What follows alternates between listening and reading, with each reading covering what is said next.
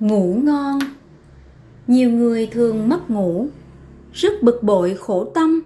Hãy làm thử các cách Để có giấc ngủ ngon.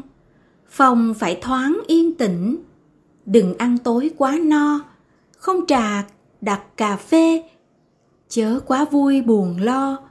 Uống một ly sữa ấm Hoặc một cốc nước đường, Ăn hoa lý rất tốt. Một giấc ngủ ngon lành.